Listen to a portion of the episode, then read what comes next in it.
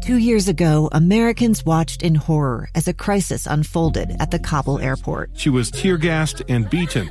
Images of thousands desperate to escape Taliban oppression filled our news feeds.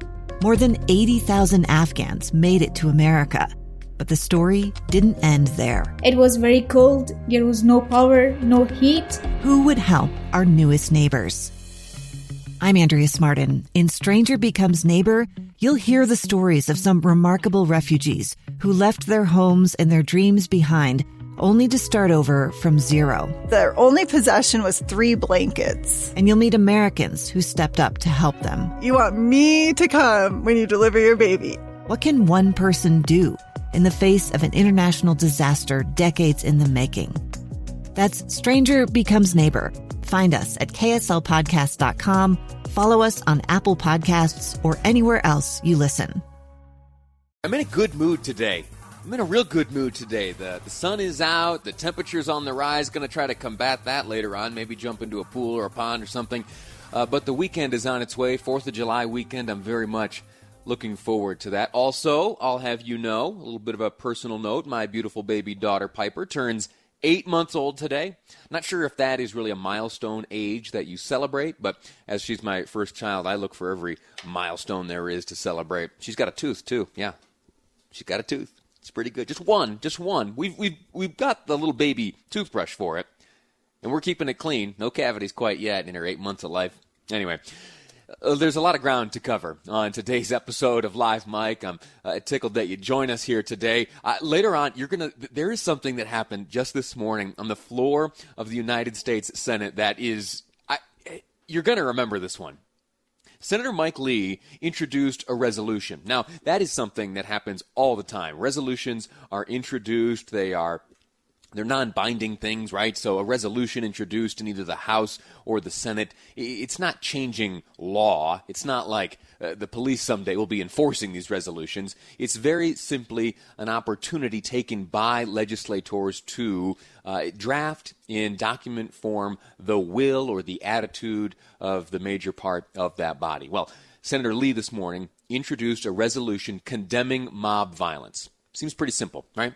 In that resolution, he drew a distinction between mob violence and the peaceful exercise and lawful exercise of First Amendment rights. Now, that is all straightforward stuff, right? We've been hearing that for weeks now as these demonstrations have arisen across the country. Well, Senator Lee, Senator Lee he presents this in such a powerful and clever way uh, that I have to play it for you. And I'll do so uh, just after 2 o'clock today. Uh, and I'll give you a little bit of a preview. He uses a phrase I have never before heard. He uses the phrase as he is uh, getting emotional in his condemnation of what he describes as, quote, bat guano inspired insanity of mob violence in the United States. That's all coming up on the program today later on. Uh, plus, we're going to speak with a friend of mine, Jason Rantz. You've heard him here on these airwaves a number of times. He is a talk show host in Seattle, Washington, and he has been each day uh, covering the goings on in that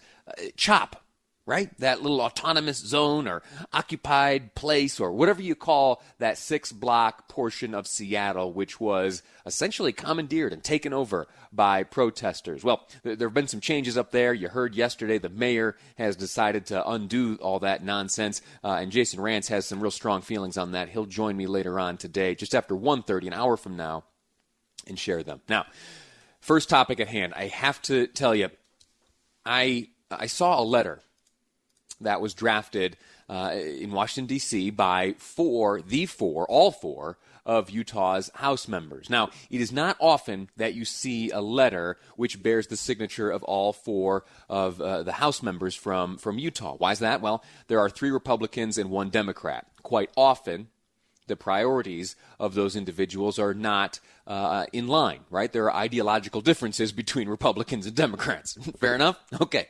So it is not often that they are all together uh, on, quite literally here in this letter, the same page. But in this case, they are. And when I see that, when I see all four signatures, it gets my attention. So I pick up this letter uh, and I read it, and it is uh, it's in response to a proclamation by the president. Uh, the the letter starts this way We write concerning the President's proclamation suspending entry of aliens who present a risk to the U.S. labor market following the coronavirus outbreak. You got that? So there are certain visas available to uh, to those who would like to come here to the United States and enter into the labor market. And quite often, proclamations like this have unintended consequences. And we here, quite specifically in the state of Utah, have a program, an, a language immersion program, which relies very heavily on just the types of visas which have been suspended by the president uh, in this and via this proclamation. And to get a better understanding of that program, I've invited onto the program Robert Austin with the Utah State Board of Education, who is uh, in large part responsible for the arranging of these visas, coordinating them for teachers to participate in exactly this program, which is the subject of the letter from Utah's House members. Uh, Mr. Austin, how are you, sir? I'm well, and congratulations on that eight month old. I think any day is a good day to celebrate a baby. So. Pretty cool, right? Yeah, and it's my first one. Uh, her smile every day gets me excited. It's a, it's a, it's a really cool thing. Uh, thank you to you for uh, for for congratulating her. That's a great thing. While I have you, will you tell me about this program, please? Sure, and I do think that you're right when you think about unintended consequences. Um, you know, I mean, the the program is a pretty amazing program. I can remember starting out years ago with us bringing in international teachers and then heading off to the DI trying to help them um, fill their apartments with you know whatever they needed for their for their first place. Because what we've got are international teachers who come here to teach in our uh, dual language immersion program, which is a real model for the nation. Dual language immersion is a concept of students spending half a day in a target language and half a day in English. And it's a really beautifully kind of economically sound program because what happens is the students in the morning switch their teacher in the afternoon, and the teacher who had other students in the morning gets another crop of students in the afternoon. So there's not an increase in the in the terms of the number of teachers involved. Mm. It's a it's a matter of teaching um, Spanish or Portuguese or French or Mandarin in in elementary schools. Um, in this case, now we're up to 300 public schools in this state where students can get this incredible fluency in a target language um, for not much money. And it's a pretty it's a pretty amazing program. We've got about 63,000 kids a year in the DLI program now. Outstanding. So the... you can imagine as, as it grows, we need we need teachers, and we scour the country for teachers who are fluent in the language. And I mean, you have to be fluent enough to be able to teach mathematical concepts, but in Portuguese. So it's not just having a passing language mm-hmm. skill. You've got to be incredibly fluent and be willing to teach. So we have looked everywhere every year for uh, homegrown talent, but we know and we have to rely on international teachers to help grow this program. Um, and so that's where the J1 visa comes into effect. So every year we bring about 75 teachers from around the world who pack up their families and their kids and their spouses and head off to Utah um, because they know how important language is here. And that's been the program. And so far, it's been amazing. And then this year, in the height of all this other uncertainty, we suddenly have this proclamation that uh, stopped it dead in the tracks. When you first heard that when you first heard that there was, uh, you know, this proclamation made by the president suspending the entry uh, of those who, you know, otherwise would be coming here on this J1 visa uh, to participate in this program, w- what's your first move? Did you pick up the phone and, and, call your member of Congress, or did you rant and rave for a little while first? What'd you do first? No, we didn't really rant and rave. We kind of heard things might be happening, but I really thought there would be an exception for the teachers. You know, there, uh-huh. there's uh, an exception for uh, critical food workers in the in the proclamation. So I was hoping that that te- I I just was hoping against hope apparently that um, we could get that exception. You know, it really there is a, a national security clause, uh, kind of a caveat in the proclamation, and we've really tried to make a strong case that I mean, frankly, our national security. You know, when Senator Howard Stephenson, who was a real champion of this program years ago, we talk about the fact that we've got to be able to have trade negotiation in Mandarin. We have to be able to have students and linguists in the Defense Department, in the State Department, and where are they going to come from if we don't grow that those language skills? And so, you know, the the biggest challenge here, Lee, is that the I, it's totally understandable um, to want to protect the domestic job market, of course, especially as we face these really unprecedented economic uncertainties. But in this case, the, we're talking about a real handful of teachers who are not competing with anyone else in this country for these positions because they just aren't there. Otherwise, right. we'd hire them.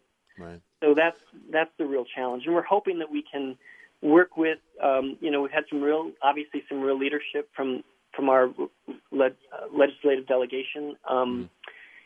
and we hope that we can just kind of bring cooler heads to bear. I think this is a real unforced error; doesn't need to happen. Um, it's an, you know the unintended consequences in this piece. I hope that we can, I hope we can fix it quickly because schools are real really facing incredible uncertainties in the fall already, and now you've got teachers who are going to be teaching in the fall. You've got school principals trying to scramble to figure out how they're going to face possibilities of you know a vacancy that they. Yeah, we're, we're trying to we're trying to get hand sanitizer and face masks. We shouldn't be stressing right. over visas. Yeah, yeah, right, right.